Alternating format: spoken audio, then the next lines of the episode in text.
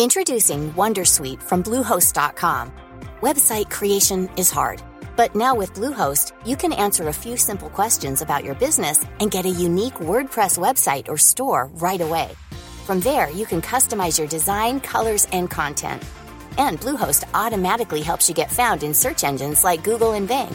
From step-by-step guidance to suggested plugins, Bluehost makes WordPress wonderful for everyone. Go to bluehost.com/wondersuite. Hi, everyone. Welcome to Alpha Chat, the business and economics podcast of the Financial Times. I'm Cardiff Garcia of FT Alphaville. And before we get to today's show, a quick note that we're going to tape a long, extended interview with economist Joe Stiglitz next week. We're really looking forward to it. And if you have any questions for Professor Stiglitz, you can call us at 917 551 5012 or email us at alphachat at ft.com. But for now, let's get on with today's show.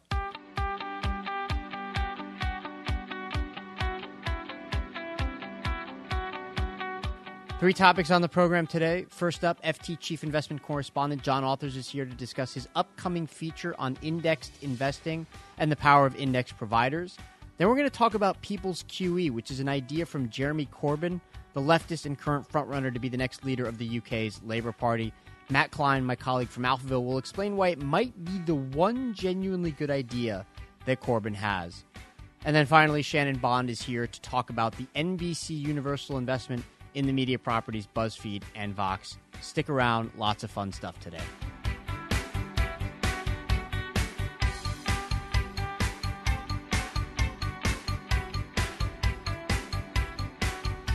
First up on the show today, John Authers, the FT's chief investment correspondent. He's here to talk to us about the rise of index providers and why it could have potentially destabilizing consequences for financial markets. John, Hmm. You know, this is your first time on Alpha Chat, and this article that we're going to talk about isn't going to be released until Monday. You're yeah. already giving things away. Well, it's the beginning of a very long series. you have got a you've got a steady stream of right. uh, revelations and insights to look forward to over the next two weeks. Yeah, this Alpha is this is great. This is to me this this signifies the fact that because the FT is in between owners having recently been mm. to Nikkei, we essentially don't care. We're doing whatever we want. Very We're briefly, giving yes, away the we, store. Yes, just just so that just so that everyone knows, we used obviously, as you can tell from FTSE's name, to have a big part of FTSE, but uh, we uh, sold our stake in that some some time ago. So we are in a brief window when the FT is not under the same roof as any index provider. Yes, no so conflict of interest here. Yes. for the time being. Yes, but we can give away we can give away the content of our newspaper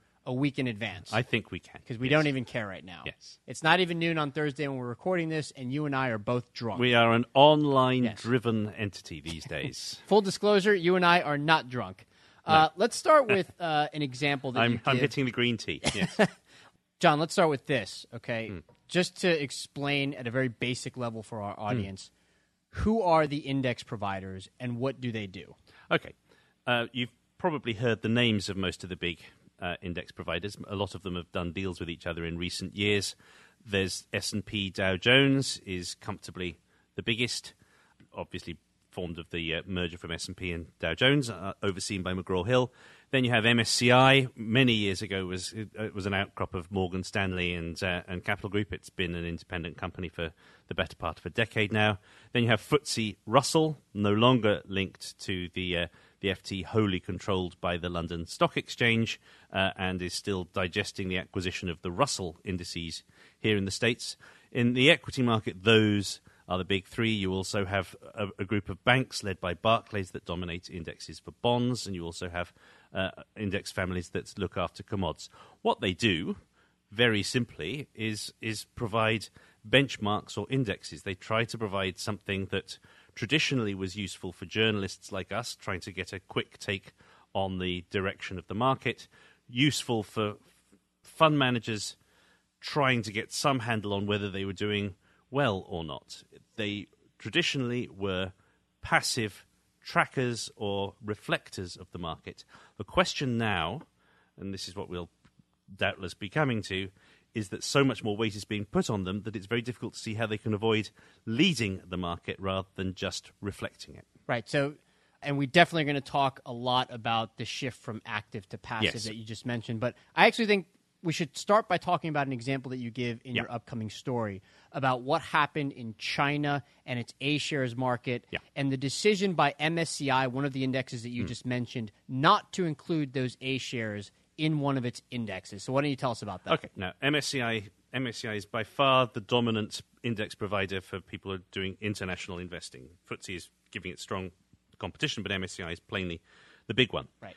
They have not included the domestic A shares market because it fails the test of access up until now. You, you can only, as a Westerner, invest in A shares if you're going through a, a quota system. There were also concerns about liquidity.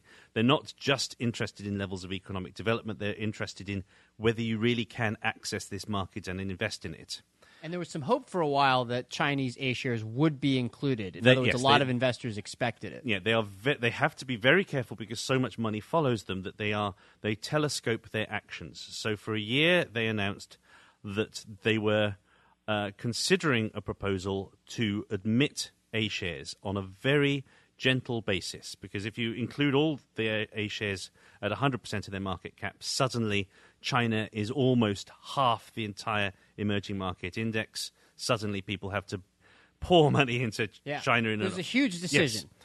And everyone assumed reasonably one of the many fascinating indicators that China was running into trouble. Let, us not go down too far down that Sure. road. But it was obvious that the uh, the Chinese authorities were very, very keen to have this happen. They made various moves to open the market to widen the quotas, and plainly this would have led to a lot of money moving into them. But the index providers are also very beholden to their ultimate clients, who are the big fund managers.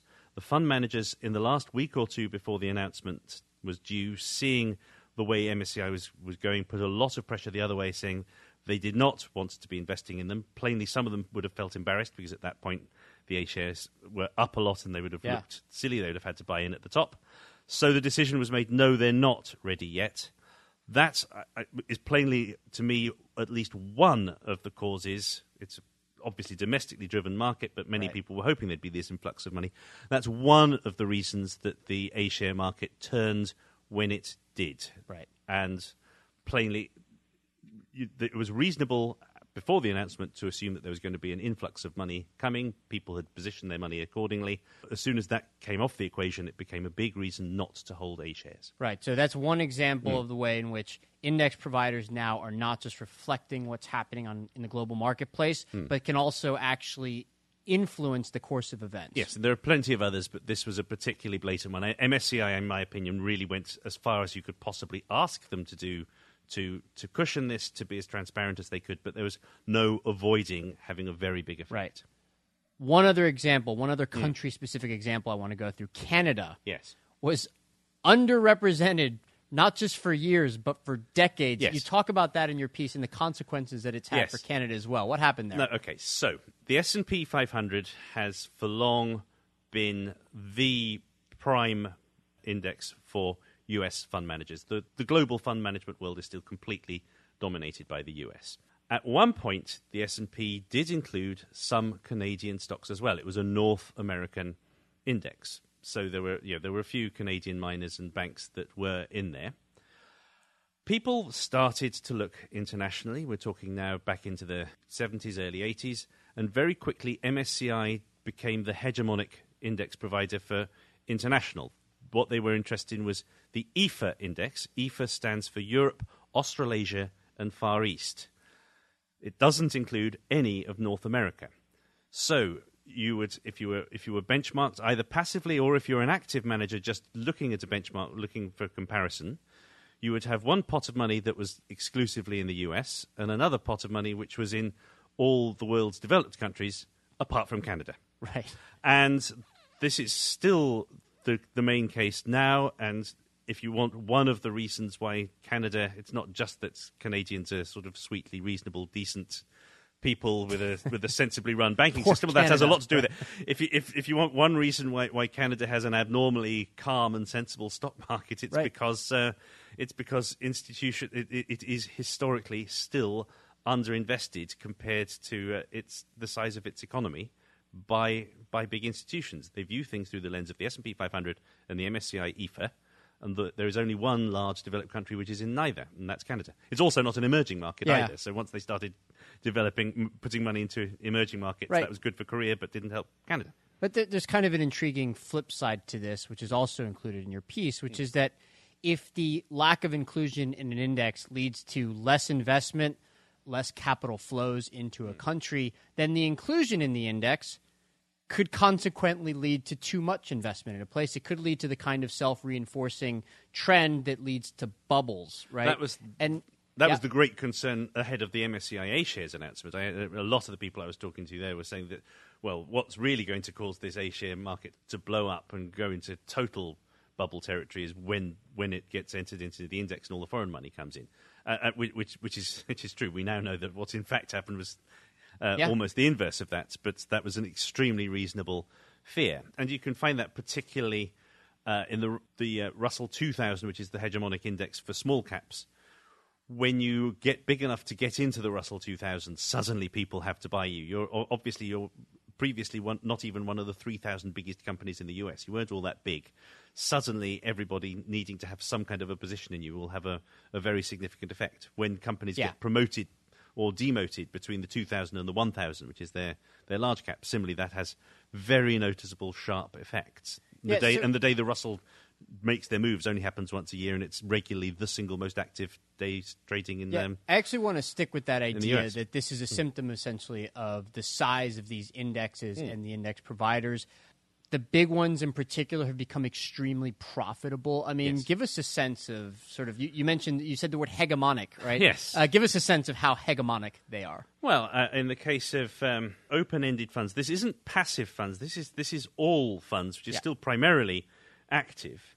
If you look in the U.S., Standard and Poor's, I've got the numbers in front of me here. The, um, Standard and Poor's S and P indexes accounts for is the benchmark for 34 percent of all open-ended fund assets in this country, which is 4.35 trillion with a T dollars, and then Barclays, the hegemonic bond provider, has almost exactly three trillion benchmarked against it. If you are that important for framing the perception of investment managers, okay, BlackRock on its own is has slightly more money than that. Yeah. BlackRock is more important than these index providers, but they're actually comparable. It makes sense to to regard the views of uh, index compilers as being uh, something that's akin to the, the, the role of the, the biggest institutions, and they make money. In the case of uh, the S and P 500, the SPDR, which is the the world's largest ETF that tracks the S and P 500, announces that it pays a license fee of just over three basis points, which on 200 billion or so dollars or whatever it has at the moment is extremely easy money, given that S and P 500 were going to be compiling compiling that index anyway. Sure. I want to talk about the consequences for market efficiency then, Hmm. because something that's often discussed is that um, with indexed investing becoming so important, so Hmm. big, the rise of ETFs, uh, questions about the kind of dubious performance of hedge funds and Yes. other active vehicles. The worry is that the entire investment world can't be passive because then you don't have the kind of investing that actively tries to price things correctly. Yes. In other words, part of the capital alloc- allocation process is that people are trying to find the winners, and some people are invariably going to end up with losers. And that's how you end up pricing securities. And the worry is that that can't happen to the extent that it should if all investment is passive or if too much investment is passive. How worried should we be about this? I, I think we should be pretty worried. It's a slightly controversial viewpoint. Ob- obviously, we cannot get to 100% passive. We would not have a functioning capital market at all if we got to 100% passive. Um, and I think the critical point that is not totally understood is that it's not just about passive. Um, if you're an active manager, you are very, very, very anxious to be ahead of the benchmark. You are very anxious to be ahead of your peers. But most of all, you are very anxious not to be too far behind your peers. Yeah. So the phenomenon, once as passive gets bigger, passive becomes the reference point for the entire active industry, which, yes, it's true, is still bigger than passive. The actual amount of money, money managed actively is still considerably greater than the money managed passively. Right. And so you get what I like to call the wildebeest phenomenon. If you're a wildebeest on the Serengeti and you don't want to get chomped by the cheetah or the lion, you don't make an attempt to go all out and try to be right at the front of the herd at the risk that you run out of puff and end up at the back of the herd. Either the front or the back, the back is a dangerous place to be. You want to be right in the middle.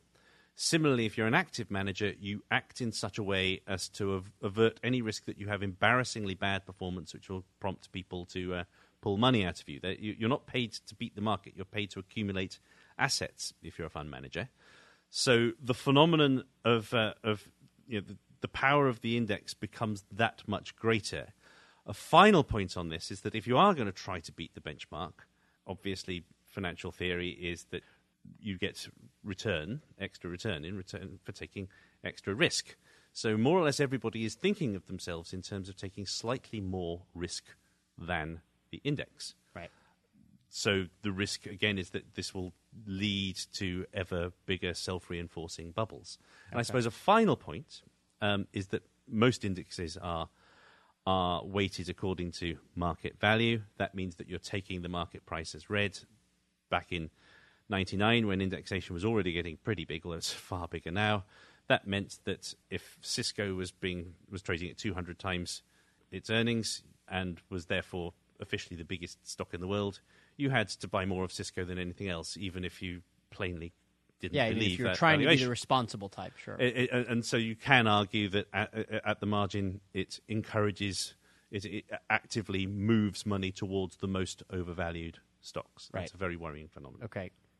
Two final issues related Yep. to this piece, uh, and these are two issues that I think you've also been covering quite a bit uh, in your weekly columns: conflicts of interest and liquidity, especially in the bond market as Hmm. Yes. it relates to indexed investing in bonds. Yes. What should we know about that?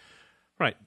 Bond indexes are particularly troublesome because traditionally they are weighted according to the amount you've got on issuance, which is a perfectly logical thing to do, but it means that the more indebted you become, and therefore presumably the worse, at all other things equal, the worse of a risk you become, the higher a proportion you take in the index. Right. You can you can uh, you can increase your weighting, increase the amount that uh, investors who are following you as a benchmark are, re- are required to buy of you by issuing yet more debt. That's plainly pro-cyclical and alarming. You can, you can you can certainly argue that the arguments I made against market cap weighting for equities can be overdone. On bonds, this is a serious issue. It meant that Argentina was a big, big chunk of the EMBI for emerging market bonds index. Italy, with its you know, has a particularly big liquid government debt market shows up rather more than it, one would norm, one would feel comfortable in uh, in developed market debt indexes. Now we add to that the risk of conflict of interest. If you're a bank who, um, uh, conceptually, I'm not arguing that that this directly happens, but it's obviously a conceptual possibility. If you're a bank and you you have the power to add something, uh, add an issuer to the index, thereby requiring its followers to buy it, and then issue some more of that debt, which is an obvious, huge potential conflict of interest. Now, post LIBOR scandal, post all the, the fears there, you do see the banks trying to sell off their index businesses. Barclays, in particular, should be a very lucrative, big, big uh, fish for somebody to catch.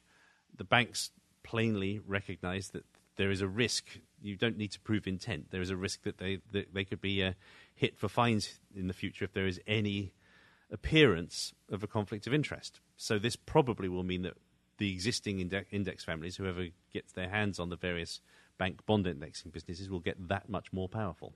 You know, th- there's something, uh, I don't know if it's philosophically troubling or conceptually troubling or whatever about this entire topic, which is that for years and years and years, the advice to investors was listen, you can't beat the market, okay? Just buy a Vanguard fund or something. Okay. And now the entire world is shifting in the direction of passive indexed investing. And it's leading to all these, I don't know if these are unanticipated or unintended consequences, but clearly the world is a more complicated place than the advocates for passive investing in the past might have hoped. And that's a that's a very fair point. It's something I've been wrestling with for five years, I suppose. I wrote a book about this some five years ago now. It's what you might call the paradox of thrift. What it makes sense for one individual to do is absolutely not what you want everyone to do. In the same way that after a recession, any one individual will rationally pull in their horns and deleverage, but the government would like, and the rest of us would like everybody to st- spend money and get us out of it. Sure, this is Similarly, really quickly for our listeners, a paradox of thrift. Yeah. When things are going badly, if everybody starts saving their money and not spending it, it exacerbates Yes, the precisely. severity of the recession. So what you would want is for you yourself individually as a household to stop Yes. save to stop spending money, but you want everybody else to keep spending. it. Precisely. Right. Now, when it comes to the choice between active and passive, uh, it's extremely difficult to beat the market as markets have become more efficient, as the fund management industry has become bigger and more sophisticated, it gets ever harder. You do know that what the costs are going to be. Costs are predictable into the future. They're, they're the single best element to predict or compare likely returns in the future. Therefore, for most of my readers, my advice to them is emphatically you should be impassive. I do almost well, no active investing myself because You obviously in my right? in my Yeah. job the conflicts of interest would be horrendous. My kids, my kids' college saving plans are hundred percent indexed. I'm completely happy with that because that is absolutely the best solution for them at this point. I do not want everybody else to do that. That is not something that everybody logically can do. It's a serious problem. It's a problem one, one can see. I don't have a good uh, argument for you for how to get out of it. The growth of smart beta, essentially building indexes which allow for low costs that attempt to beat the market, is one way out of it. Coming up with a much better model for active management, which somehow or other charges less Right. if good active managers are somehow prepared not to charge so much for their services would obviously help as well. But it's a problem. There's no question. It's a, it's arguably one of the fundamental dilemmas of shareholder capitalism at this moment. And that's a cheery note on which to end our discussion. John Authers, Chief Investment Correspondent of the Financial Times. Thanks for being here. Thank you.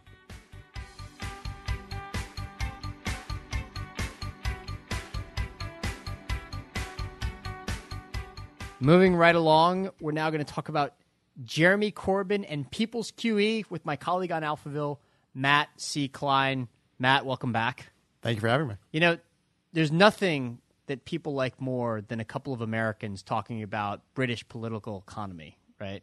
Absolutely. well, you know, it's better than the alternative, which is as Americans working at a British paper, it's usually a lot of British people talking about what's going on in our country. So it's a nice little That's true. reversal. We get to give back now. Right. Okay. Jeremy Corbyn, he seems to be the front runner right now to be the next leader of the UK Labour Party, despite, we should note, that he has some fairly out there ideas, some hard left ideas. Right. Everything from talking, holding up Chavez as a role model to referring to Hezbollah and Hamas as his friends to defending Russian actions in Ukraine, uh, wanting to get out of NATO. Bit of an oddball. Right. So not not so much the kind of thoughtful populist socialist of the Bernie Sanders stripe. Okay. Before we talk about people's QE, we should also just go over for our listeners what quantitative easing is in the first place. QE, quantitative easing.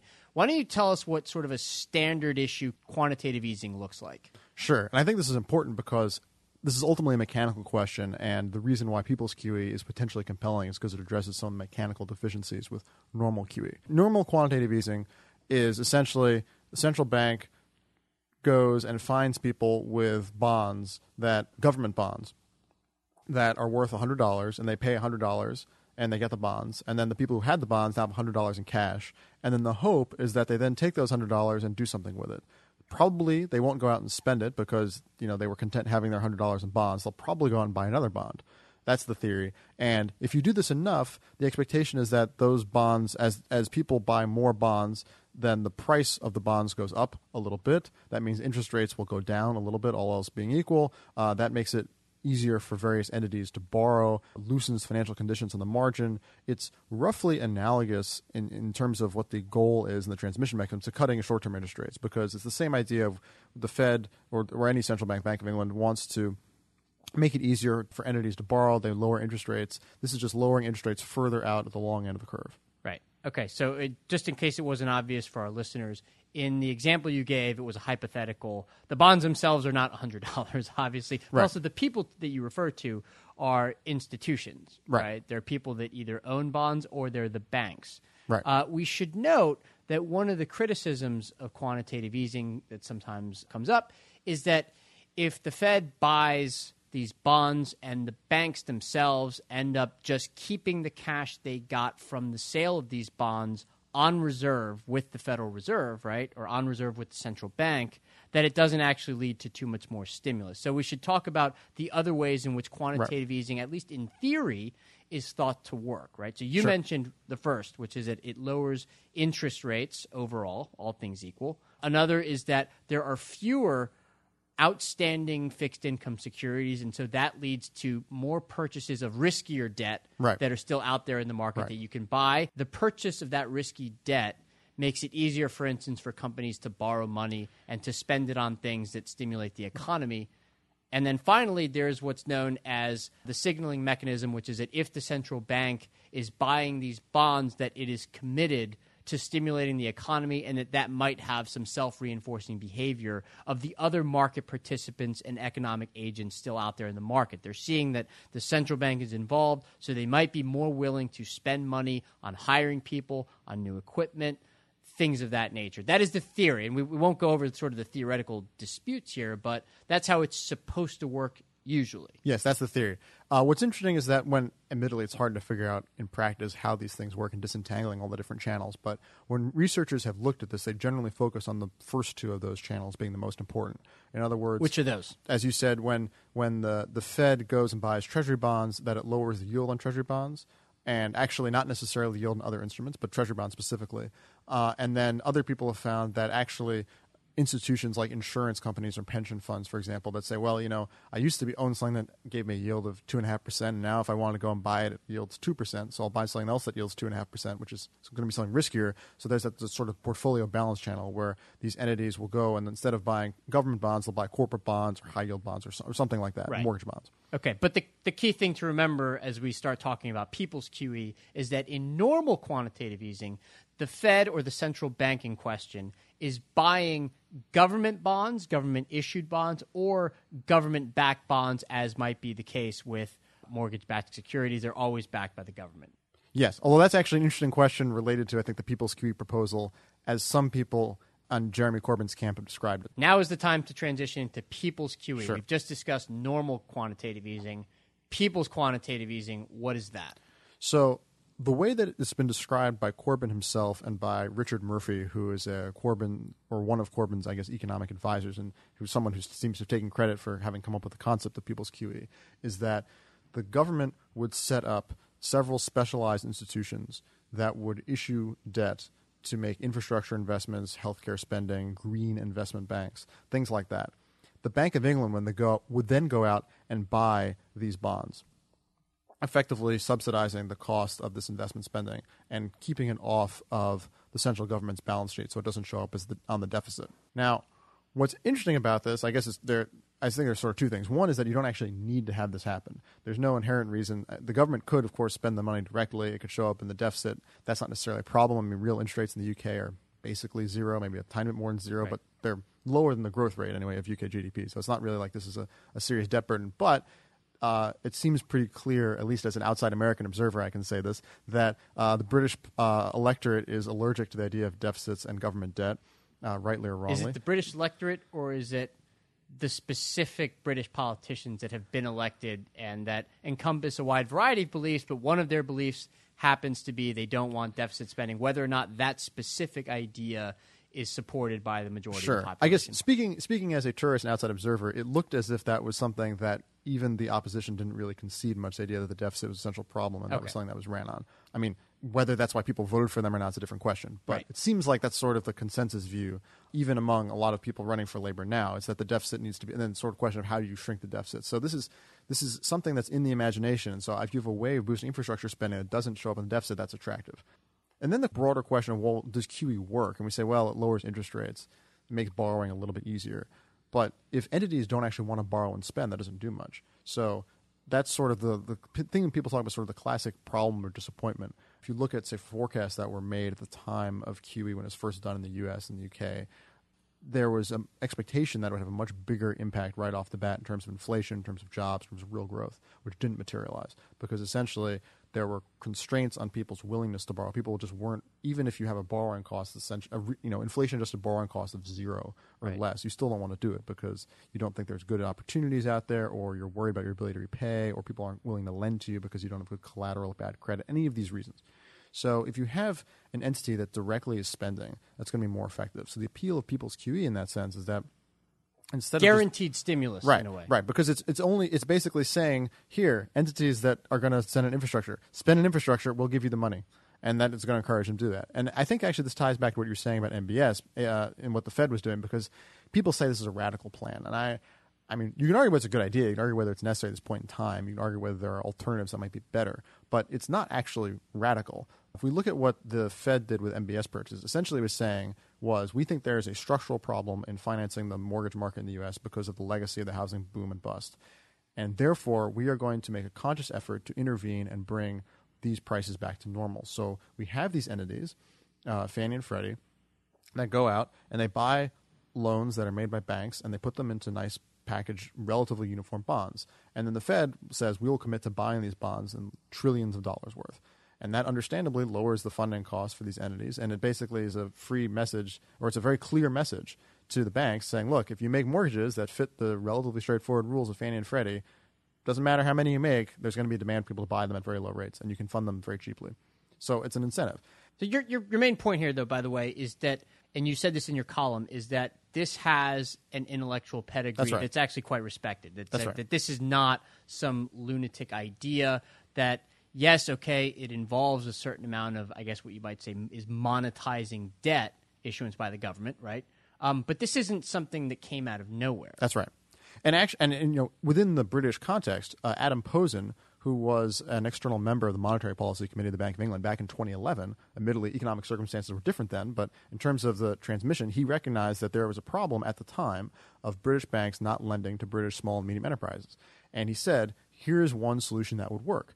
You can set up two new institutions. One would be a specialized public lender that would focus on making loans to these businesses, and then another would be a securitization agent that would pay, uh, set standards for these loans, buy them, guarantee them against the fall, package them into bonds, and sell them. And then he said the Bank of England could facilitate this by offering to uh, provide the startup capital to make these banks work, first of all, and potentially and accept these uh, securities collateral and potentially even buy them into QE which sounds very similar. I mean, you know, small and medium enterprise lending versus you know green infrastructure products aren't the same, but it sounds conceptually pretty similar to me. And he seemed to think so as well, actually, after I wrote the piece. So I think that this is, again, we talk about the intellectual pedigree. It's not nearly as radical an idea as you might think, given all the other things that Jeremy Corbyn has expressed his beliefs in. Right. So there is a basic issue here, though, that we should identify and then talk about a little more. I mean, the point of quantitative easing in the first place, or of people's QE, is that it's necessary because interest rates are at zero. This is considered the only alternative, right? And then within quantitative easing, there's the question of, well, do you try to manipulate the economy? Do you try to stimulate the economy by tweaking interest rates and by sending signals and things like that? Or do you force spending to happen immediately? And then within that category, there's also a suite of options, right?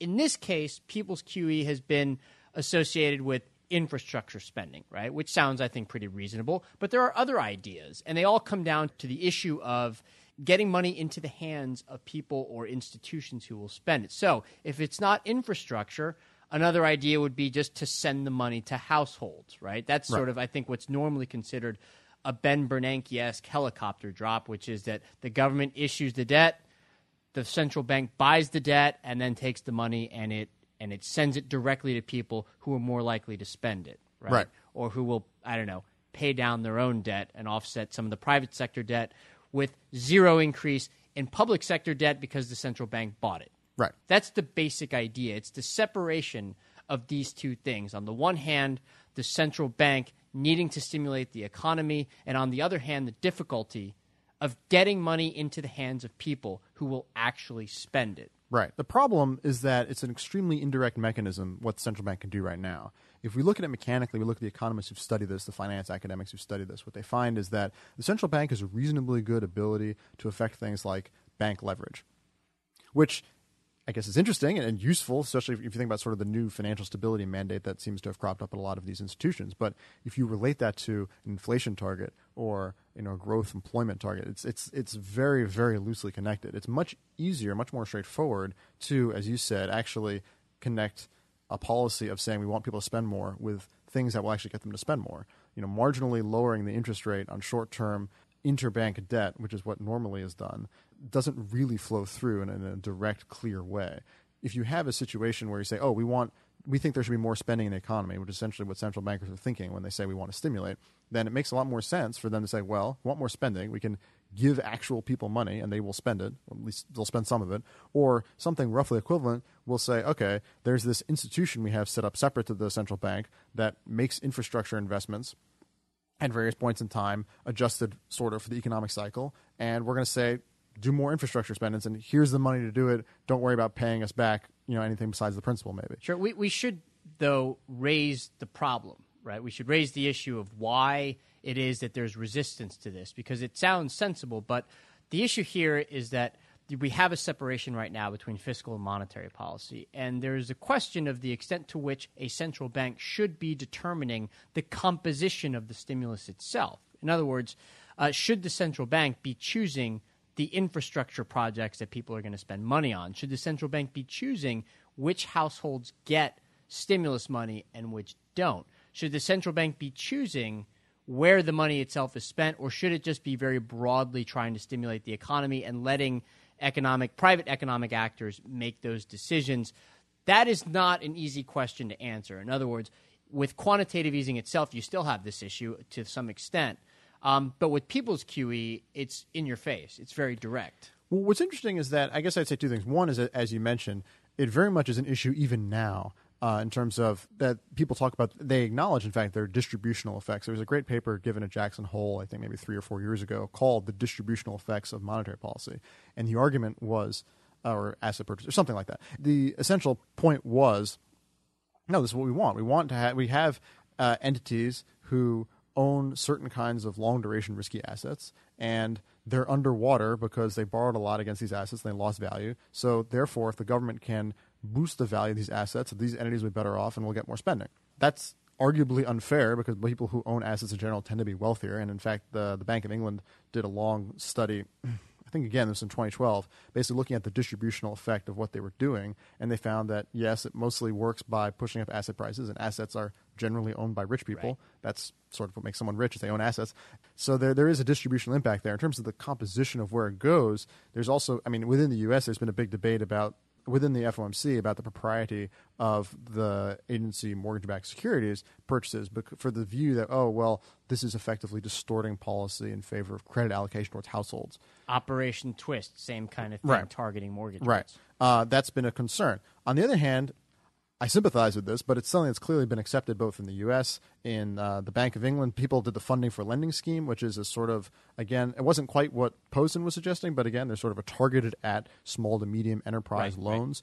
Right. In Europe, you have the ABS purchases, so there's clearly a comfort level within central banks for making these kinds of decisions. Whether I would or not call they it should. a discomfort level. I would say that this was sort of an unavoidable thing that we still haven't solved. In other words, to me one of the big legacy problems of the financial crisis and how we responded to it was that these issues are sort of unavoidable, and yet there is no easy solution. We're still trying to figure it out. You mentioned the distributional consequences. Actually, there's a lot of papers that have contradictory findings on that now, That's right? That's actually not a settled thing. In other words, the extent to which monetary policy at the zero lower bound does or does not increase inequality isn't settled. It's not clear. And so the appropriate mechanism is still not obvious to anyone. There's a lot of ideas, not just around something like people's QE, but also giving the Fed direct control over, for instance, payroll taxes, right? Whether it should be able to move them up and down in a crisis and combine those with nominal GDP targeting and other ideas. But my point is, we just don't know yet that this is all going to be pieced through right. for a long time to come. That despite the fact that the crisis is now six years in the past, we still don't know, and we might not know until the next crisis right. again. We might not know by then, even. Uh, and it's a fascinating discussion, but we are out of time. Matt Klein, awesome. Always a pleasure. Thanks for being here. Thank you for having me.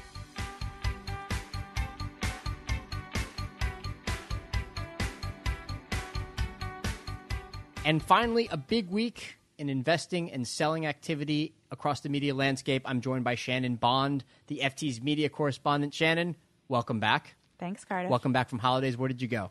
I went to the Pacific Northwest and it was beautiful. Okay. Well, Now you don't belong here. there. You, you belong here in the studio with us, True. talking about what happened this week. So tell us. So, first of all, Pearson, uh, the now former owner of the FT, the about to be former owner of yes. the FT. Yeah, but but they've already announced the sale, so we we can trash them all we want now. All right. Uh, they have done as as has been trailed and expected. They've sold their half stake in The Economist, the well-known magazine, uh, to the existing shareholders. So they've now exited from their you know their two huge media properties. Fully out. The one media property they have left is they still have a 47% stake in Penguin Random House, uh, the book publisher.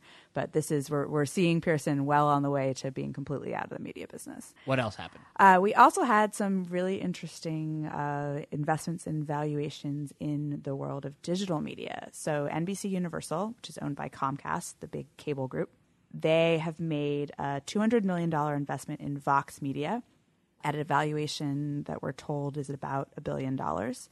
Vox is a collection of websites. Um, they've sort of said they want to be the Time Inc. for the 21st century. So they have a sports blog and they have a real estate blog, fashion, and, And Vox.com. Vox.com, uh, which sort of covers current events news. Uh, and they bought Recode earlier this summer, the tech news website. That's right.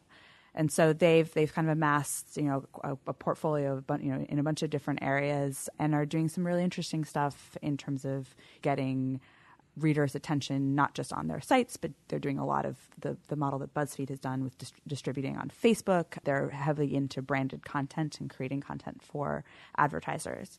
Um, And you s- can embed their content on other sites as well now. Exactly, exactly.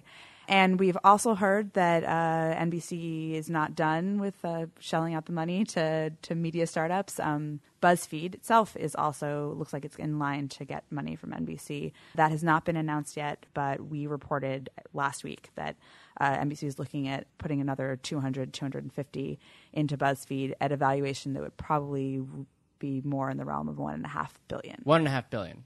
Okay. Yeah. So that, So- that deal has not necessarily gone through yet. That, No. Those are talks. Right, exactly. Okay. So I guess my first question is what does this tell us about what's happening within media? Because the first thing that comes to mind is that these two properties, Vox and BuzzFeed, are now worth about what the Financial Times and The Economist are worth. That's right. If you juxtapose those two things, right? The the FT was just sold for, I believe, the equivalent of 1.3 million dollars US. Hold on, the sharp-eared producer Amy Keene has just told me that I said 1.3 million. In fact, 1.3 billion, of course, is what the FT was sold for. All right. So the point is this: is that they're all roughly in the same realm. This is fascinating. The Economist and the FT have been around since the 19th century. Vox and BuzzFeed were founded, I think, two weeks ago. uh, this is kind of incredible, right? Yeah, no, it is kind of incredible. It's interesting. I mean, it's essentially, you know, this is the brave new world of feels almost really outdated to call this stuff digital media. I mean, we're all supposed to be digital media now, but these groups are really being viewed quite differently than traditional media companies. I mean, we're not looking if you're actually looking at, you know, revenue and profit, you know, that we're talking about multiples that are wildly different. Conveniently this week, Gawker got a hold of some of BuzzFeed internals, so we know a little bit about their financials. In 2013, they made 7 million in profit on 64 million in revenue, and in the first 6 months of 2014, they were already at nearly 3 million in profit on 46 million in revenue. So it's that kind of trajectory I think that's really supporting the valuations that we've seen. Now, Andreessen Horowitz, the Silicon Valley investors, led the last round in BuzzFeed late last year, which they put in 50 million at like an 850 million valuation. So, you know, this is growing really fast and part of the reason that people like NBC are interested in getting a piece of this is that you know we all know the the entire sort of landscape of how people are consuming media is really changing and places like Vox and BuzzFeed are seen as having an audience that the traditional media companies are just not reaching. And now we have these companies, these young companies, who don't have the burden of printing a newspaper or printing a magazine. Right. They just they just have their talent. That's probably one of their biggest costs, if not their biggest cost, Right. is hiring people, right?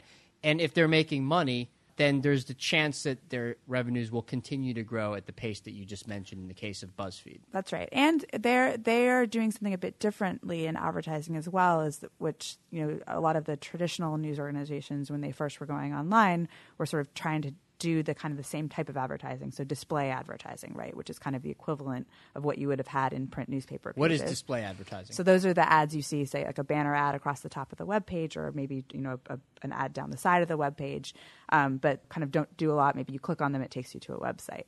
You know that's sort of the old model. It's increasingly less popular, and it's pretty cheap too the innovations that you know certainly BuzzFeed are, have, have really pushed into, and you know in Vox and some of the other companies are quickly following, is in not just selling space on their pages that their readers see, but actually creating content for the advertisers. So they're almost becoming as much an ad agency as an editorial operation, right? So sure. Which create, raises the age old question of editorial independence and right. the extent to which uh, you end up confusing the reader on what is content that's been produced by journalists, objective journalists, or at least just journalists who are free from conflicts of interest and interference, and what's content that's been produced or at least directed by the advertisers, the people who have paid money to have specific placement on the website. Particularly because that content it intentionally looks like the rest of their content. So it's a listicle, I'll say, on the case of BuzzFeed, right? So it looks kind of a lot, uh, very similar to what you would see elsewhere on BuzzFeed. And then you know, sort of the next step of that is, is not just that the, that listicle appears on BuzzFeed. What BuzzFeed is essentially telling the advertiser is, you know, you pay us and this is going to go viral. We're going to put it on Facebook. We're going to put it on Snapchat. We're going to put it on Twitter. And people are going to know about it. And people are going to be talking about it. And it's going to reach a much broader audience, even than those people who just come to the BuzzFeed page. Sure, although something that's that's been increasingly obvious in the case of BuzzFeed is that throughout the last few years they've been getting very very serious about hiring not just serious journalists, but big name journalists, yep. people that are well known in traditional media circles and people that we know are going to do good work. In other words, trusted journalists. I mean, it seems like there's no slowing them down in that regard. I mean, I think they're worth taking seriously. Yeah, no, and they're spending a lot of money on that too. I mean, in the first half of last year, their editorial budget was at you know ten and a half million. You know, just a few years before, it was under a million. So that that shows you. I mean, they're hiring um, they're hiring credible people. They're hiring people who are doing really good work and doing actually, you know, hard hitting reporting, which then exists alongside sort of the cat videos that everyone jokes about and alongside advertiser content in a way that is pretty different than when this you think podcast about podcast has been brought to you by BuzzFeed. Full disclosure, this podcast has not been brought to you by BuzzFeed. Uh, but it's actually true. I mean, that's that's that's been their model for exactly. the last few years. Exactly. Okay. And you know, and, and, and Vox has, has, done sort of similar things. They have their own what's called a branded content studio, so they work with advertisers. They're doing a lot in video, and again, these are things that don't just live on Vox.com or on Racked or SB Nation. Right. These live on the Facebook pages um, and elsewhere, and they can have they can really tap into a broader audience there. And so there's you know they're they're spending a lot of money there, and that's what a lot of the investment will go towards. You know, sort of supporting their ability to hire good journalists to do more. You know, when it comes to particularly visual content they're all really excited about you know the opportunities they have whether it's youtube or snapchat or vine you know to do video there BuzzFeed has a division in LA. Vox has also opened an LA office to make sort of more feature type content. But I mean, it's also clear that the traditional companies are doing their damnedest to catch up. It's not like they have been without their own changes or without their own evolution or without even their own, if you want to call it, victories in that regard. The New York Times and the FT and the Wall Street Journal all have paywalls. And I guess to me, the question is well, to what extent is that going to be a better model than the sort of more open and easy to access model that Vox and BuzzFeed have? Right. I mean, certainly, you know, for us, not to toot our own horn, it has been successful. I mean, we have, and for the journal too, as, as well, who has, you know, where, where you have a fairly expensive subscription, um, we're getting a lot of revenue from our readers. And so, that's also, you know, it's never a bad thing to have your revenue coming from two different sources, right? So you can get the ad revenue, you can also get the reader revenue, and maybe you're then a little more insulated. But it is a it is a different kind of model, and you know, certainly, you know, at the FT, we don't ha- we haven't yet done native ads or branded content. Um, the New York Times has experimented with that, but they've they say they've been pretty happy with how it's gone, but they've also kind of been very careful in how they've approached it. And let's seeing... not be coy. There have been rounds of layoffs at all of those companies exactly. in yeah. the last few years. Yeah. No, and I think that, you know, everyone a lot of this stuff it's it's very much still a brave new world. And I think, you know, one of the things that's instructive why a company like Comcast would invest. So they've previously invested. They have a venture arm, Comcast Ventures, that's previously invested in Vox. Now they've, you know, NBC Universal is putting this money in. You know, what does Comcast get out of this? I mean, they get a lot of exposure to to this new world. You know, they get to see sort of what works. You know, who knows if one day down the line they'll end up just full on buying one of these companies. But they're getting a lot of intel for their own operations. Shannon Bond, the FT's media correspondent. Always a pleasure. Always a pleasure to see you,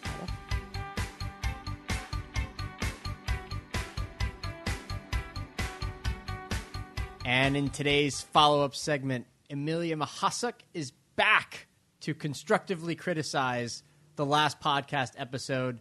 And that is itself a constructive way of saying, here to tell me everything I did wrong. Amelia, welcome back. Thank you, Cardiff. You didn't do anything wrong at all, ever, never.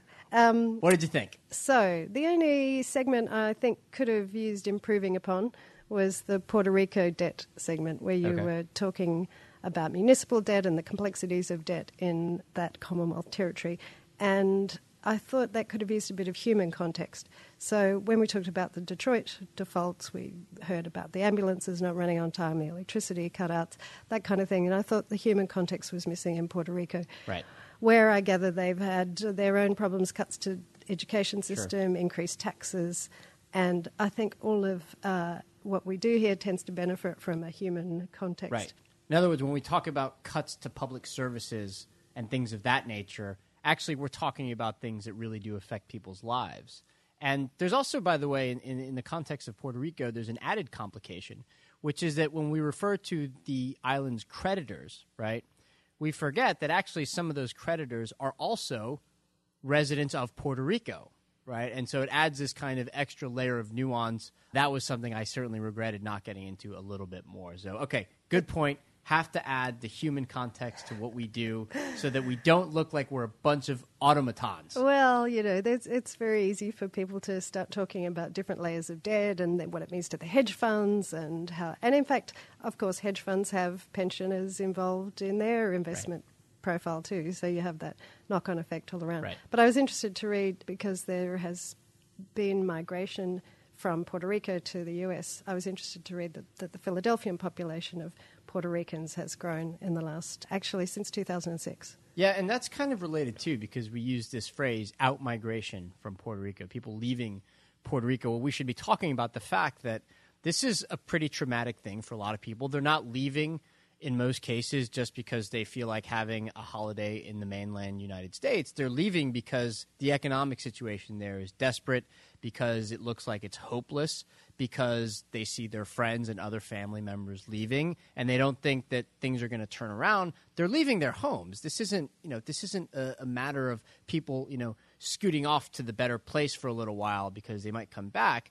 I mean, this is not easy. So Puerto Rican citizens are American citizens but at the same time, they grew up in a place that does have a distinctive identity. That's actually something we should do a better job in general, not just myself and you know people who report on this, but just every, all of us. We, we could do a better job of understanding that this is not an easy process. That when we're talking about these sovereign debt situations, or in this case, municipal debt situations, that there is a real human context there that's often missing. Great right. point. And I think if you do a follow up, also, if I can forward suggest on Cuba.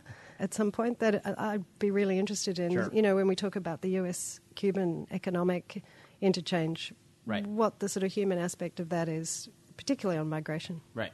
The, the only problem with something like that is that I would essentially be interviewing myself, right? I'm the Cuba guy at the FT right hey, now. Hey, that never right? happened. In, in New York, I mean. uh, we got to get we have to get JP Rathbone in from uh, from London to visit us and to do a, segment on that. And then or and some friends and relatives. You, you, know, there must be other Cubans where you can talk to about this. Sure. Yeah. Uh, excellent. Thank you, Cardiff. Thanks, Amelia Mahasuk. No, I have to say. I, oh, you have to say yeah. thank you. Okay. Amelia Mahasuk. Thanks. Always a pleasure. Thanks, Cardiff. And that's all the time we have left for today. Again, Joe Stiglitz is in next week. If you want to call in or write us with questions, you can find us at 917 551 5012 or at alphachat at ft.com. Thanks so much for listening. This podcast has been produced and edited by the amazing Amy Keene. She even picks the music and keeps me from looking and sounding like an idiot. Thanks, Amy. We'll see everybody next week.